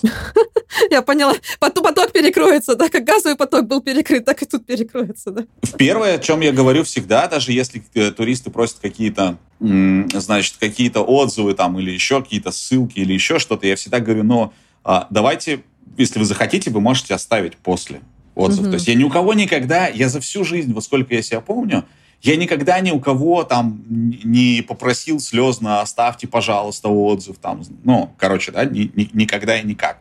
И все отзывы, какие есть обо мне в сети, которые можно найти, их оставили люди по своему собственному желанию, потому что им захотелось это сделать. Да. Вот. И, соответственно, я считаю, что это самый правильный способ э, подачи себя, когда люди знают, что их приватность всегда там на первом месте, и что даже номер телефона там, ни, ни, никуда, никогда, никому, ни за что не уйдет, будь там это мои клиенты или кто, вся переписка будет вестись через меня. Вот, и в общем и в целом ну, это репутация, которую можно лишиться вот так вот в одном прямом эфире. Зачем? Хорошо, а, смотри, а вот э, так, если там, например, пару фактов вот этой вот закулисной жизни, то есть вот для тебя, когда есть такие клиенты, да, ты их сопровождаешь, кстати, да, то есть ты оказываешь услуги сопровождения, тоже проговорим это, путешествие по Аргентине или, например, на водопады Игуасу, я там тоже была, тоже я знаю, о чем говорю, что это, конечно, потрясающе. Mm-hmm. А, ну так вот, то есть, э, как это происходит? Вы летите на частном джете, пьете шампанское? Ну вот расскажи что-нибудь такое. По-разному. Мы иногда билет на Игуасу стоит по 1000 долларов на человека просто в обычном эконом-классе. Угу. Um, с России, конечно. Нет, зачем? Из Буэнос-Айреса. С Аргентины тысяча долларов туда. Ну, прямо из Буэнос-Айреса до Игуасу может стоить легко тысячу долларов билет, если ты его покупаешь на завтра, а прилетел вчера. Ага. Вот, и это тоже возможно. Тут не нужен никакой частный джет, в общем, вообще. Просто такой высокий спрос, и так много туристов, и такое маленькое предложение. Бывает, такое случается. Но не часто. Обычно билеты дешевле гораздо стоят. Если говорить о том, как летают богатые люди, а, ну, бывает, что и обычным эконом... Ну, нет, не экономом, конечно, но обычным, как это называется? Бизнесом. Рейсами, пассажирскими самолетами обыкновенными, обычными рейсами, да, ну, бизнесом, да. Угу. Если он есть, не всегда есть бизнес. А, потому что там, ну, типа в э, Латинской Америке в бизнесе обычно стоит э, четыре кресла. Угу. Вот, ну, может да, быть, кстати, 6. Это, это правда, да. Вот, и там не всегда есть возможность купить этот бизнес за какие, вообще за любые деньги. Его может просто не быть. Вот, и, э, а иногда это люди прилетают на своих самолетах. Uh, и, то есть, они делают трансатлантику на своем самолете, а потом ты согласовываешь со всеми аэропортами, в которые вы будете залетать, будущее расписание, вот, получаешь все разрешения, то есть, вплоть до этого доходит. Обалдеть. А, ну, а, хотя обычно у них есть свои менеджеры с той стороны, со своей. То есть ты обычно созваниваешься, работаешь с менеджером, ты несколько раз общаешься с заказчиком. Я всегда настаиваю на том, что я, ну, я, я, я верю, что менеджер знает заказчика лучше, чем а, я, угу. и что он способен ответить на все мои вопросы, но я всегда настаиваю на том, чтобы там хотя бы 20 минут, 30 минут мне выделили и, э, и рассказали о путешествии мечты, потому что, ну, то есть я всегда об этом очень сильно... Это единственное, о чем я очень сильно могу просить. Ага. Вот, и обычно это помогает. А, и, значит, эм, ну вот, собственно, дальше мы летим, выходим, смотрим, садимся в самолет, летим дальше. А, а как вот они на это реагируют? Я, конечно, понимаю, что это очень занятые люди, они все работают, это очень... Такие... Ну нет, ну там может быть супруга этим заниматься, может быть, mm. дети этим могут заниматься организацией. Мне-то, в общем-то, все равно, мне не обязательно говорить там э, прям вот с первым лицом. Mm-hmm. Это... Мне главное, чтобы там был член семьи, который в итоге скажет на вопрос, какого хрена мы здесь делаем, ответит, ну, потому что, потому что вот было все согласовано вот так. Угу. А, ну, все понятно. Угу. Вот. Хорошо, то есть, а вот твои вот личные ощущения, то есть приезжают обычные, скажем так, люди, да, например, я к тебе прилечу, там, закажу тур, или приезжают вот тур, э, люди такого уровня, э, это какие-то разные у тебя ощущения, или ты все равно работаешь всегда одинаково и, в принципе, нет какого-то эмоционального волнения сильного. Ну, просто обычно люди из Forbes — это люди харизматичные. Ну, конечно. С ними просто обычно чаще всего интересно и хочется о чем-то. Иногда ты даже не знаешь, кто это такие. Они просто приезжают, они называют фамилию, имя, они тебе, в общем, ни о чем не говорят. Потом ты проверяешь, угу. кто эти люди. И в основном, ну, там процентов 50-60 моих клиентов, они легко гуглятся вообще прям тут же. Вот, если правильно забить там с городом, там, например, имя и фамилию, то это угу. обычно какие-то ну, известные да. люди. Ну, то есть просто, ну, это дорого. Аргентина, если ты едешь сюда на две недели вдвоем, например, то у тебя, скорее всего, улетит вместе с перелетами там и совсем, ну, тысяч пятнадцать долларов. Угу. Обалдеть. Вот. Ну, то есть вот если ты хочешь нормальный тур по стране, да, если тебе нужно сопровождение, если ты там, не собираешься экономить, а хочешь ее посмотреть нормально, э, мы как-то считали там примерно на двоих тысяча долларов в день. Вот так вот выходит. Ну, то есть это проживание, да, это питание минимум три раза. Проживание, питание, гид, вот все-все-все, вот это транспорт, угу. значит, внутренние перелеты, вот, ну, примерно вот так вот это выходит, аренда машины. Э, то есть это дорогая страна, если ты хочешь нормальный сервис получать. Угу. Вот если ты готов жить базово, питаться кукурузой и мясом и вином, то это, в общем, ну, бесплатно. Нет, а сколько, вот смотри, для простых смертных, скажем так, да, вот люди захотят там условно с Москвы прилететь там без гида, знают что-то, испанский язык или, например, мой случай, вот я хорошо его знаю, свободно владею. Сколько мне нужно, я, например, со своей парой вот прилечу с молодым человеком на две недели, давай скажем, Буэнос-Айрес, Мар-дель-Плата, да, это я говорю, что это типа Одессы, да, то есть это такой курортный город э, на океане. Да не нужно Мар-дель-Плата, не нужно. Если вы живете в Испании, вам эта Мар-дель-Плата нафиг не нужна. Вам нужны водопады Игуасу, вам нужно, значит, полуостров Вальдес с Китаями и пингвинами. Вот сейчас, вот и вы еще успеете в ноябре Значит, потом вы летите оттуда на синий ледник Периту Морено, оттуда вы улетаете, например, в Сальту, и там еще пять дней. Сальто — это юг, да, если я не ошибаюсь? Это, это самый север. А, это, север, это граница с Чили угу. и Боливией. Угу. Значит, э, ну, может быть, у вас там не хватит времени на Периту Морено, может быть, не хватит на Сальто. Ну, там, если хорошо, на две недели по за, так закинуть, убрать Мардель-Плату, сделать два дня на Буэнос-Айрес, то есть прям в сжатом таком, да, этом формате, угу. вот, то у вас все это получится, и, наверное, без гида вы уложитесь в ну, 2-3 тысячи, наверное. Вот я не буду там точно вам сейчас давать, потому что я не uh-huh. знаю, сколько сейчас стоит самолет, например, на полуостров Вальдес, и есть ли там места. А, я не знаю, по какому курсу вы будете покупать, там, есть ли у вас здесь местные люди, которые могут вам купить подешевле, ну, там, которым вы сможете перевести денег через Western Union, например. У нас два курса же действуют, там, да. официальный, черный. Вот, то есть все это можно как-то там, а, все это поменять и организовать. Но в общем и в целом у вас где-то 2-3 тысячи долларов, я думаю, на минималках это сожрет, да. Ну, короче, ребят, копим деньги, и тогда Аргентина нам откроется, пусть даже бюджетным способом, да.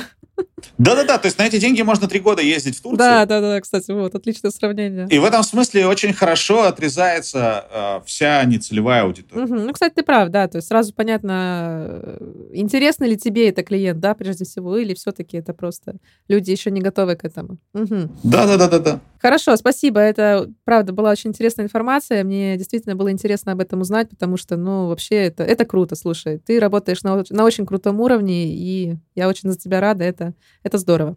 Э, хорошо, смотри, давай обсудим тему бизнеса в период пандемии, э, потому что я знаю, что ты зарабатывал очень большие деньги до коронавируса, до локдауна. Ты говорил о том, что доходило до 15 тысяч долларов в месяц, на секундочку. Что сейчас и как ты выживал? Это оборот.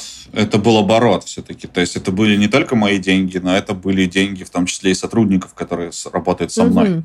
Угу, угу. То есть это не твоя чистая прибыль как бы в месяц? Это не моя чистая прибыль. То есть здесь нужно действительно не то, что я там боюсь, что аргентинская налоговая послушает интервью на русском языке, мне на это плевать. А, я скорее говорю про то, что ну, для справедливости, справедливости ради это был такой а, это был пик доходов, но не моих, не, не, не моих личных. Да. Ага, если не секрет, сколько личный доход в хорошее время был в месяц? Ну, наверное, где-нибудь пятерку можно было иметь. Угу. 5-7 тысяч угу. легко, даже, в общем, сильно не напрягаясь. Но, опять же, э, есть же и расходы. Ну да, конечно. Да, то есть э, в этом смысле, когда мы говорим о доходах, и ты понимаешь, что ты живешь две недели в отелях, ты, ну да, туристы оплачивают отели, безусловно, но тем не менее, ты постоянно должен летать, тебе нужно покупать одежду, тебе нужно там, условно, ну, у тебя тебе, тебе много чего нужно делать, много во что нужно вкладываться, mm-hmm. тратиться. У тебя есть текущая аренда, там, страховки и все-все-все остальное, да, ты платишь налоги.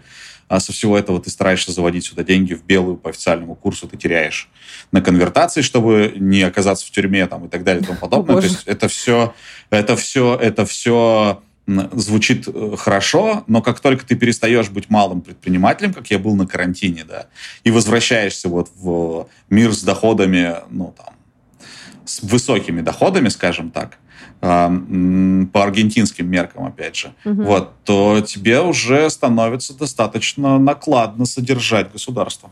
Но ты, естественно, платишь налоги, да, то есть говоришь, что работаешь вот в белую, да, то есть все равно... Я не говорю, что я работаю в белую, я работаю в белую, угу. я плачу налоги, я плачу налоги в том числе и в России, это к вопросу о том, значит, кто и как там предает России, да, вот, э, ну, да. значит, э, я плачу налоги в России, я плачу налоги в Аргентине, э, и в этом смысле, ну да, я веду белый бизнес, потому что я знаю, что это единственный залог успеха. Ты не можешь долго обманывать всех, это невозможно. Угу. Вот, и в этом смысле, если ты хочешь строить нормальный бизнес, строй его в белую, потому что в черную а, ты его лишишься рано или поздно. То есть это, наверное, так везде, да, не только в Аргентине или в России, но окей, ребят, в общем, работать надо в белую, да. Конечно. Поэтому дорого, в общем-то. Не потому что, не потому что там я не знаю, куда деньги складывать, я из денег строю дом. Нет. Ну, потому что, на самом деле, а, достаточно много уходит на налоги, на конвертацию, на все-все-все остальное. Хорошо, давай быстро пробежимся по основным э, расходам, если мы живем в Буэнос-Айресе, да, то есть в целом про Аргентину, наверное, все-таки будут различаться, естественно, цены. Но вот в столице как бы сколько стандартная аренда для одного, для двух, для трех, а на продукты сколько, не знаю, на что, на ЖКХ? Есть три типа аренды. Для туристов в короткую, для тех, кто эмигрирует и еще не получил статус постоянного резидента или гражданства, это в среднюю, так скажем. И для тех, у кого уже есть ПМЖ или гражданство, это в длинную. Разница между в длинную и в короткую примерно в 4 раза. Соответственно, расходы на аренду можно делить, типа, вот столько-то будет в первый год, вот столько-то будет во второй, третий, четвертый, а вот столько-то будет потом. Давай как-то от и до, ну, примерно. Ну, это будет а, средняя температура по больнице. Да. Ну, наверное, э, квартиру нормальную с одной спальней и кухней и с каким-нибудь хотя бы балконом меньше, чем за тысячу долларов турист не снимет совсем. Я сейчас думаю, за тысячу или за 1200, вот даже вот так вот, наверное, будет правильно, потому что, ну, а, все-таки... Так, а если у меня уже есть резиденция, например? А если у тебя уже есть резиденция, то ты сможешь заключить какой-нибудь годовой контракт. И у тебя за год всего лишь один раз повысится цена, потому что здесь же инфляция, да, мы все помним. Да. И твой контракт уже, скорее всего, будет в песо, а не в долларах. Ага, подстава такая, да? То есть если я храню свои деньги в долларах, получается, зарабатываю в долларах, то я что-то теряю, естественно. Наоборот, то ты, а. то ты выигрываешь. А если ты в долларах заключаешь контракт на аренду, то от внезапной девальвации ты ничего не получишь. А угу. так у тебя появляется как бы шанс такой. Но он короткий, потому что за год вероятность девальвации не очень высокая. Мы 20 лет э, живем при, в общем-то, ну, такой средненькой девальвации, не очень сильной, высокой. Ну, неважно, короче. Э, давай раз, возвращаемся. Значит, 1200 ты платишь так, А так ты будешь платить где-нибудь, наверное, от 800, ну, где-то 800, наверное, тысячу. Опять же, я не знаю, какие будут цены после открытия границ. Я сейчас рассказываю про цены, которые были до открытия границ. Угу. Вот. И, скорее всего, вот в этих обоих случаях вы будете снимать меблированную квартиру. Ну, супер. Конечно. А потом, когда у тебя появляется банковская гарантия или гарант, который может за тебя поручиться, что ты будешь все три года платить и потом съедешь, а не, а не оккупируешь это жилье, значит, э, вот тогда тебе становятся доступны трехлетние контракты с одноразовым в год повышением этой цены.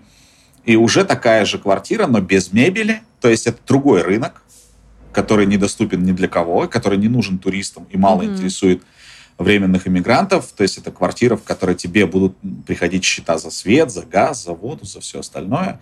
Ты снимешь такую же квартиру, долларов, наверное, ну, 300-400. Да, ну слушай, ну разница колоссальная, конечно. Еще вот, бы. да. Но тебе нужно будет ее покрасить перед отъездом, тебе нужно будет ее ремонтировать, скорее всего, по ходу, да, если там что-то где-то протекло, то ты будешь а, соседям что-нибудь ремонтировать. Mm-hmm. Вот. Эм, то есть, еще раз, важная история. Она действительно важная история. У вас нет доступа к дешевой аренде, и вам никто его не даст, потому что я, например, не могу снять 4 квартиры и сдавать 3 э, туристам, а в одной жить. Кстати. Вот. Почему? Не могу.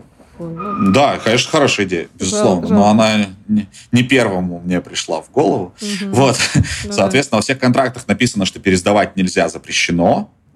Вот, э, поэтому, в общем и в целом, туристы платят много. Опять же, их никто не обманывает.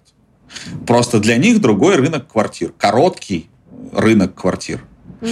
И в, в то же самое время других по качеству с другим сервисом, то есть у них, если что-то прорвало, нужно быстро идти ремонтировать. Если они разбили унитаз, то это не значит, что мы не можем больше год сдавать квартиру. Да? Так-то ты, в общем-то, в длинной аренде можешь жить с разбитым унитазом месяц по сути. Если тебе нравится, то живи, конечно. Да, да ну то есть как бы ты, тебе будет э, местный твой ремонтник идти столько, сколько он хочет. Да? Ну, да. Вот, а, а в аренде, которая коммерческая, которая там ты снимаешь на неделю, и из этой недели месяц у тебя нет унитаза, как бы ты не снимешь это жилье, да, соответственно, там другой сервис, он дороже стоит, вот, и поэтому все дороже, то есть никто никого не обманывает, да, я очень хочу, чтобы это было ну, четко всем понятно. Никто вас не обманывает. Просто вам нужен другой сервис. Угу.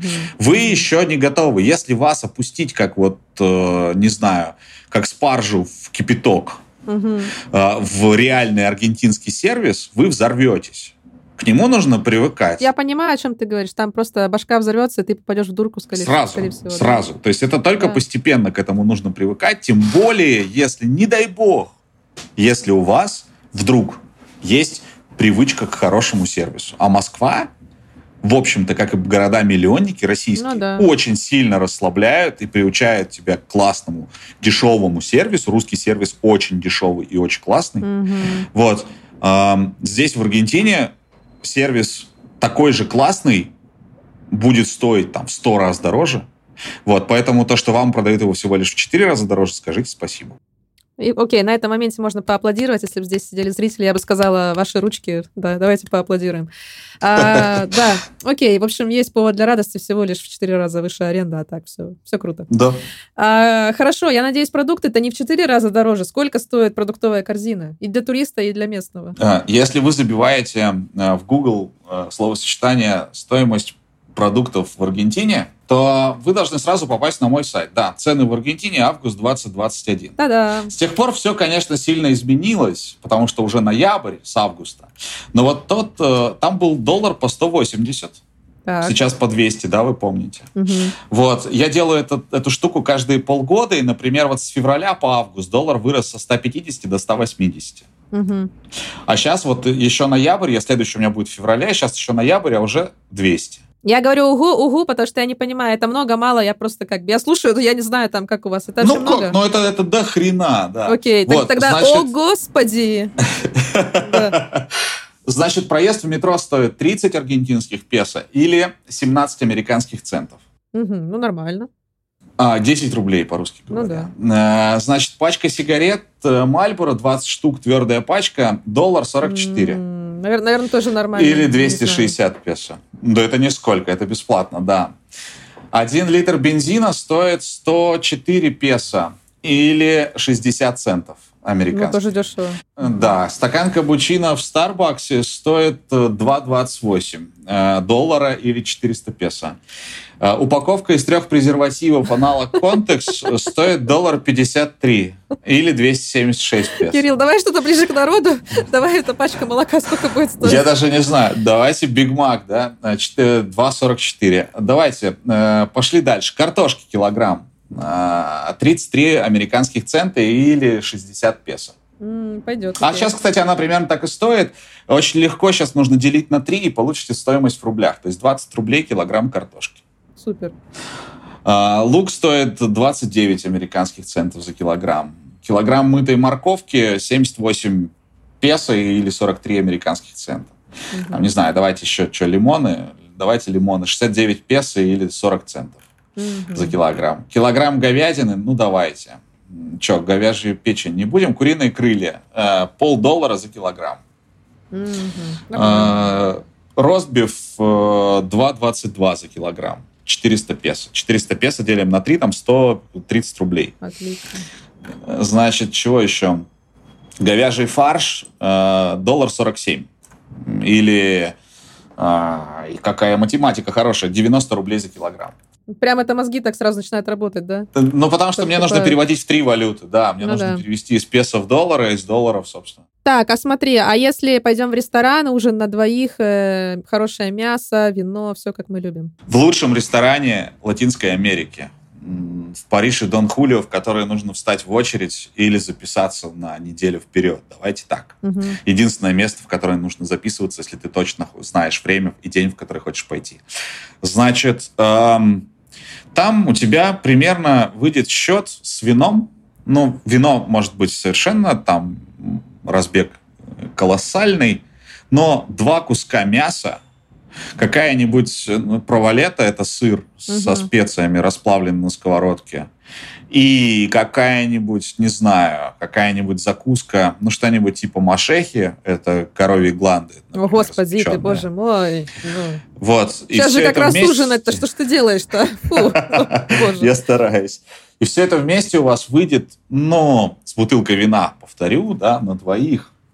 Ну, я делаю ставку такую, что 1060 песо, то есть 20, Сейчас, что-то я вам, вас обманул, да, наверное? Не-не-не, много, много что-то. 1020 песо, ага. где-то 7 тысяч рублей, ну где-то 100 долларов, я думаю. Это... Ма- ну вот, это максимум. Я не думаю, что у вас... Это все от вина, там половина будет вино. Угу. Но это будет какое-нибудь шикарное аргентинское вино, потому что, в общем-то, в общем-то, а, хорошего вина бутылка стоит 6 тысяч песо или 2 тысячи рублей. Это не, не в общем-то хорошего, а это лучших вин аргентинских, ведь мы же страна а, винодельная. Да. Вот. Э, и реально найти здесь бутылку вина за 10 тысяч песо, перевожу 3 тысячи рублей, да, угу. нужно еще постараться, потому что их здесь просто не бывает таких практически.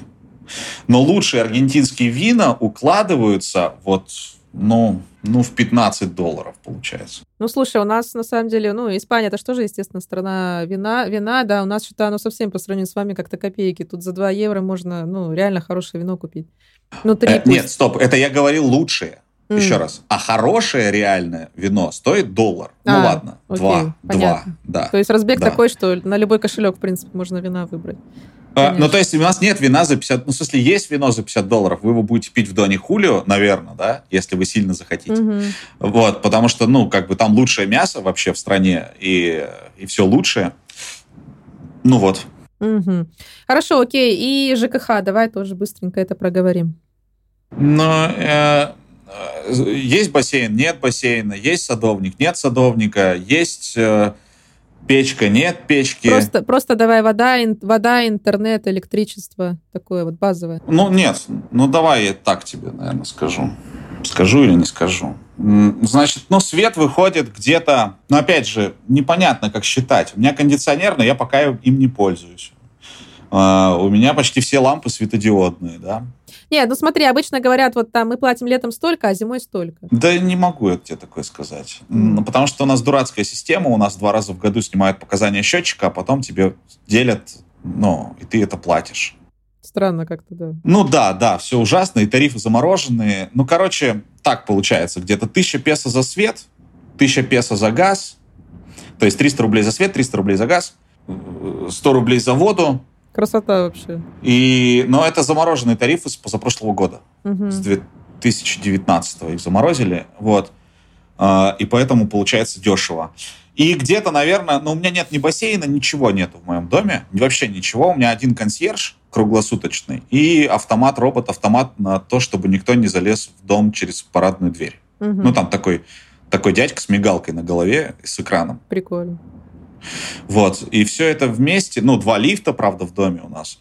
Вот, и все это вместе мне выходит, вот в этом месяце вышло на, ну, скажем, 7 тысяч песо. Там 6,5, да, 6,600. Легко разделить на 3, будет 2200. Смотри, давай тоже еще проговорим, вернемся. Я уже, по-моему, это спрашивала, но мы как-то ушли от темы. Э, во время пандемии что случилось с твоим бизнесом? Как ты выживал? Потому что никто не прилетал рожать, никто не приезжал смотреть Игуасу.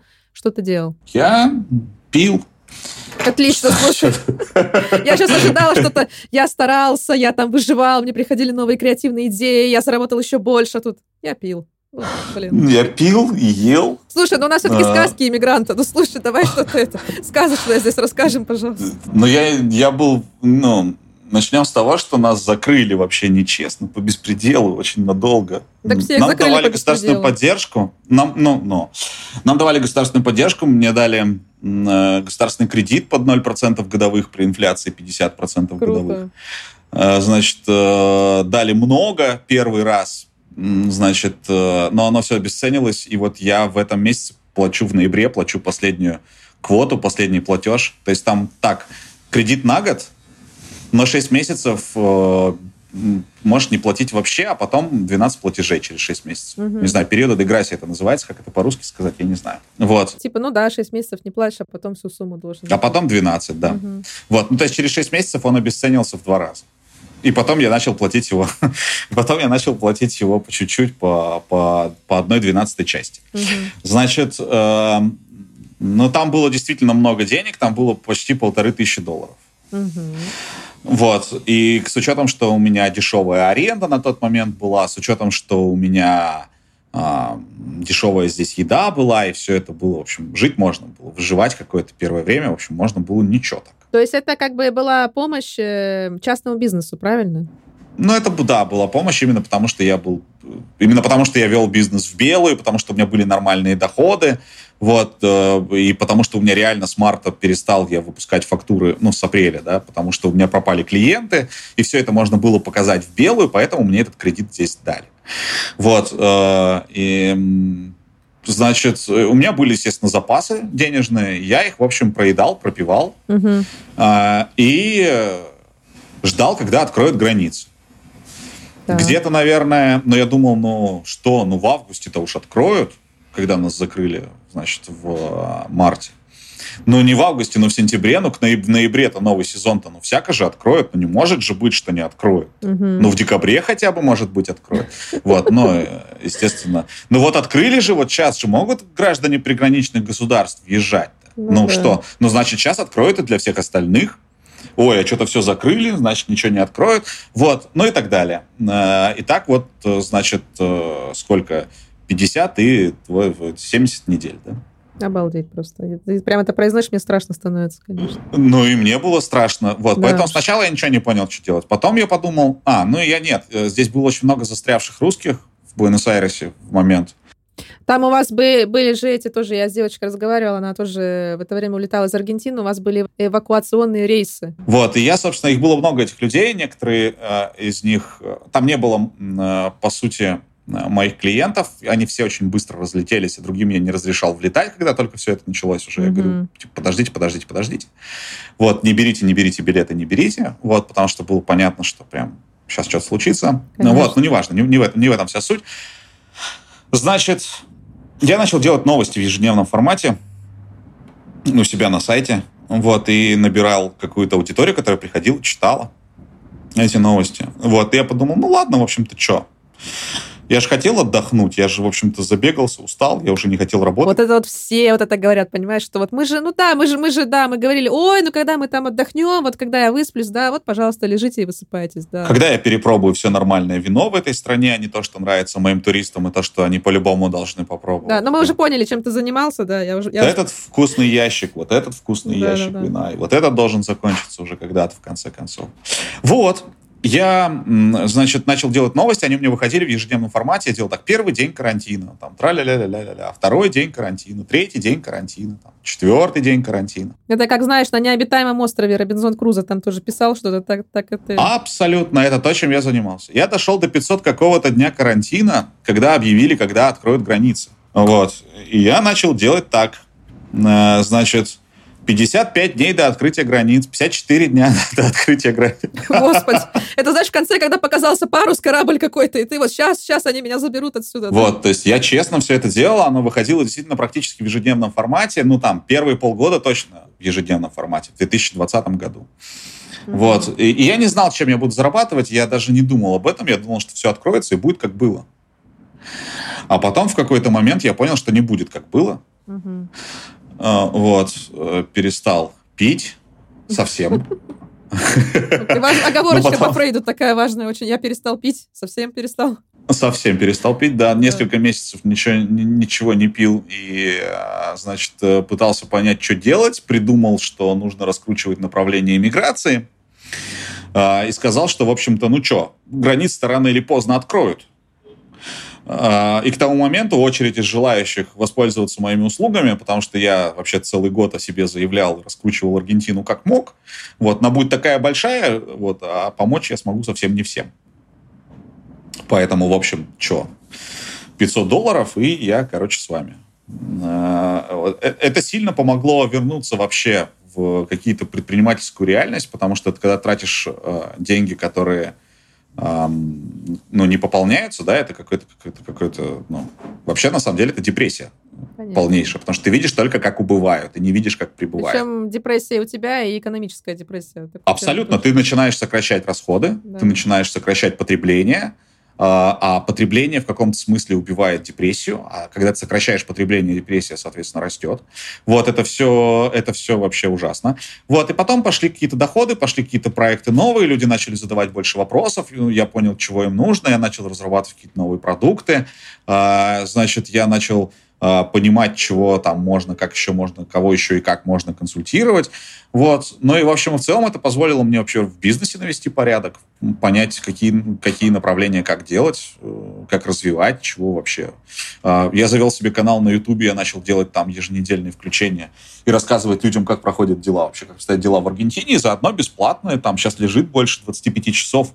А, Получасовые были выпуски, прямые эфиры получасовые. Я половину времени а, рассказываю что-то, например, какие документы нужны при иммиграции в Аргентину, а половину времени отвечаю на вопросы зрителей. Круто. Ну и в эфире до, до 30 вопросов мне успевали люди задавать, и я на них отвечал. Мгм. Вот. И эти видео до сих пор лежат у меня на канале, а, и они останутся там навсегда. То есть там я говорю о том, что там уже лежит. Вот.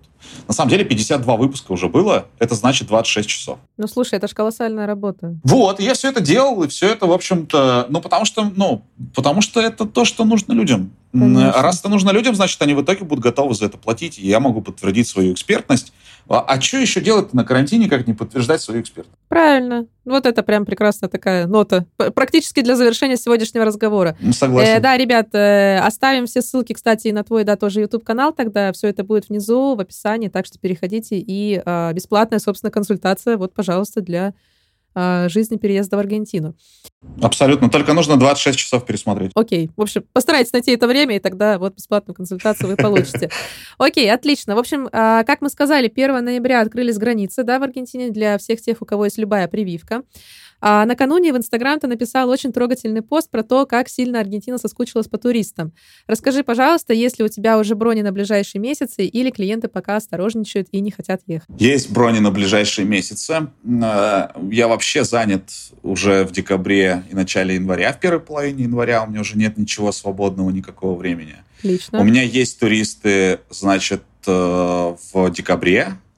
У меня есть э, потенциальные туристы в ноябре, но так как э, ну, там, билетов еще нет на руках, люди их ищут, может быть, там чуть-чуть что-то сдвинется. Угу. Вот. Э, я, собственно, ожидал, что все полетят 1 ноября, но Аргентина не та страна, которой можно верить на слово.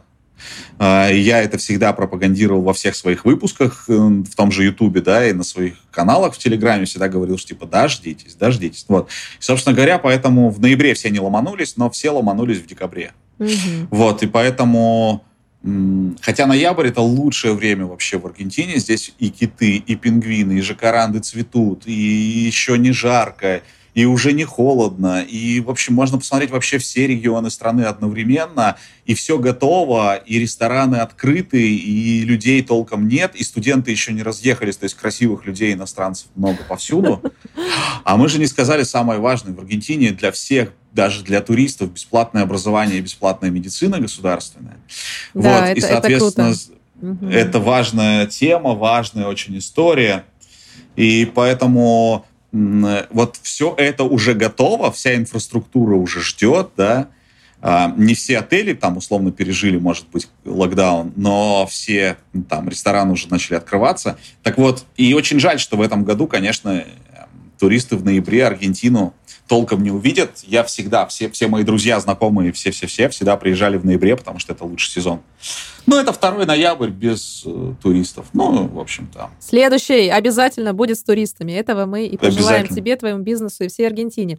И, кстати, э, здесь тоже давай оговоримся, что ты уже говорил сегодня, что сезон это с ноября по март. Почему? Да, потому что это, с одной стороны, очевидно, а с другой стороны, многие об этом даже не подозревают.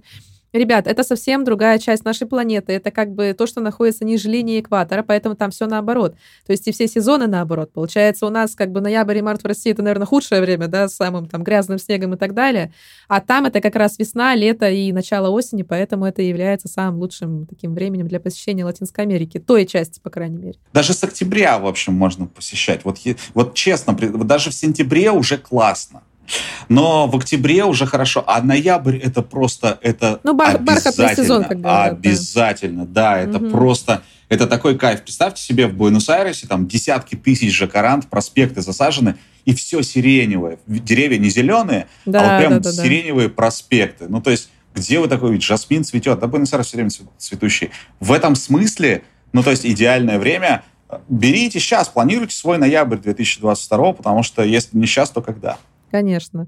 Хорошо, а давай на этой прекрасной, красивейшей ноте мы закончим сегодняшний наш, наш основной разговор и перейдем к части Блица. А, я задаю короткие вопросы, а ты можешь отвечать коротко, либо развернуто, как сам захочешь. Итак, мой первый вопрос — это Новосибирск или Буэнос-Айрес? Даже не знаю, что выбрать. Да, даже не знаю. Ну, э, хорошо, Буэнос-Айрес. Окей. А, русский шашлык или аргентинская осада? Не понимаю, в чем вопрос. Аргентинская осада. Ну, это как? Это же название, как сказать, барби барбекю. Да, аргентинская осада, безусловно, потому что аргентинская осада делает из мяса, а русский шашлык э, из лука. Окей, э, хорошо. Я сейчас тоже буду... Э, да, хорошо. Не, ну просто я, как человек, который пробовал и то, и то, разница, естественно, есть. То есть шашлык, который готовила моя мама, когда я была маленькая на даче, и осада там в Аргентине, в Уругвае, это разные, конечно, вещи. Шашлык, который готовил... Не было такого варианта ответа. Был а, ну понятно, окей. Русский шашлык твоей мамы или аргентинская осада соседа? Что ты выберешь? Мама, я тебя люблю, но аргентинская осада, да.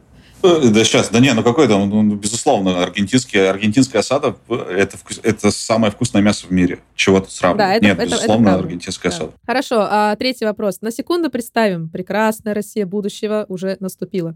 Ты бы вернулся и стал заниматься той журналистикой, о которой ты мечтал, или остался бы в Аргентине и продолжил развивать бизнес? Я мог бы работать послом России в Аргентину. Потрясающе. Потому что те бандиты, которые сейчас возглавляют посольство, должны, конечно, все пойти под суд. Да, мы все помним историю про кокаин, который хранится да, да, в нашем теперь, посольстве. Теперь он в Мексике, да. А, ну, в общем, окей. Это, это, ребят, следующий выпуск, когда я найду гостя из Мексики, мы обязательно зададим ему этот вопрос. Я уже делаю спойлер. Где там кокаин, в общем? Окей, а русские девушки или аргентинки?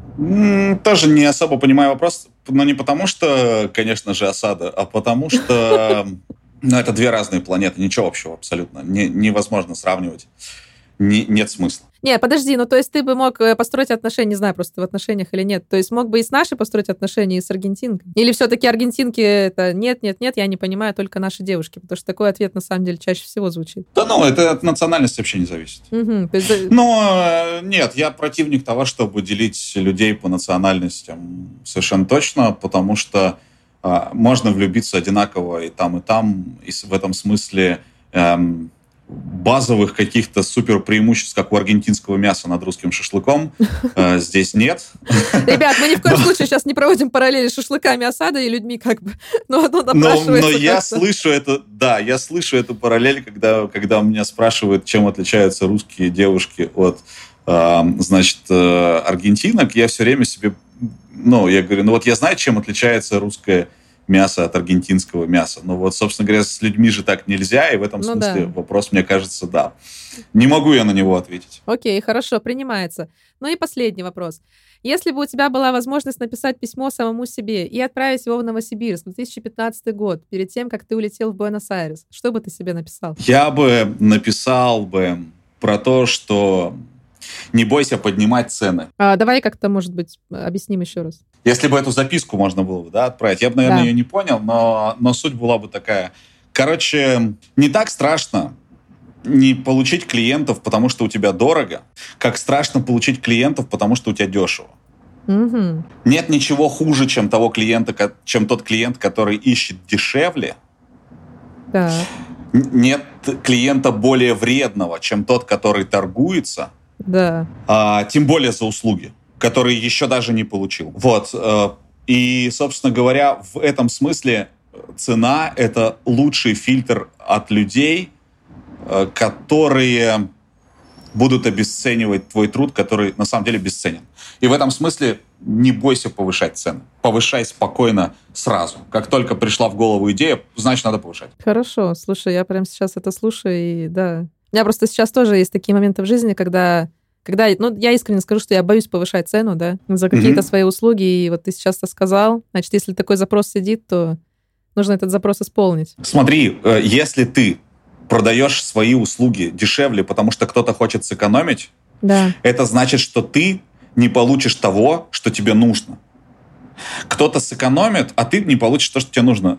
Ну, значит, пусть экономит в другом месте. То есть на мне он не может экономить? Потому Нет, что я, я знаю, что я делаю и какие услуги я оказываю. Я знаю качество своих услуг. Конечно, потому что лучше тебя цену твоих услуг не знает никто. А если потом клиент после того, как ты оказываешь услугу, говорит о том, что ему она не понравилась, угу. ну тогда задумайся о том, что, может быть, твои цены... Э, У меня нет таких клиентов. Вот, вот, но можно в это не верить. Но я предлагаю верить. Да. Вот. Но нет, нет, нет таких клиентов, которые сказали, вы слушай, что это дорого. Ну, не, были, пока я дешево продавал.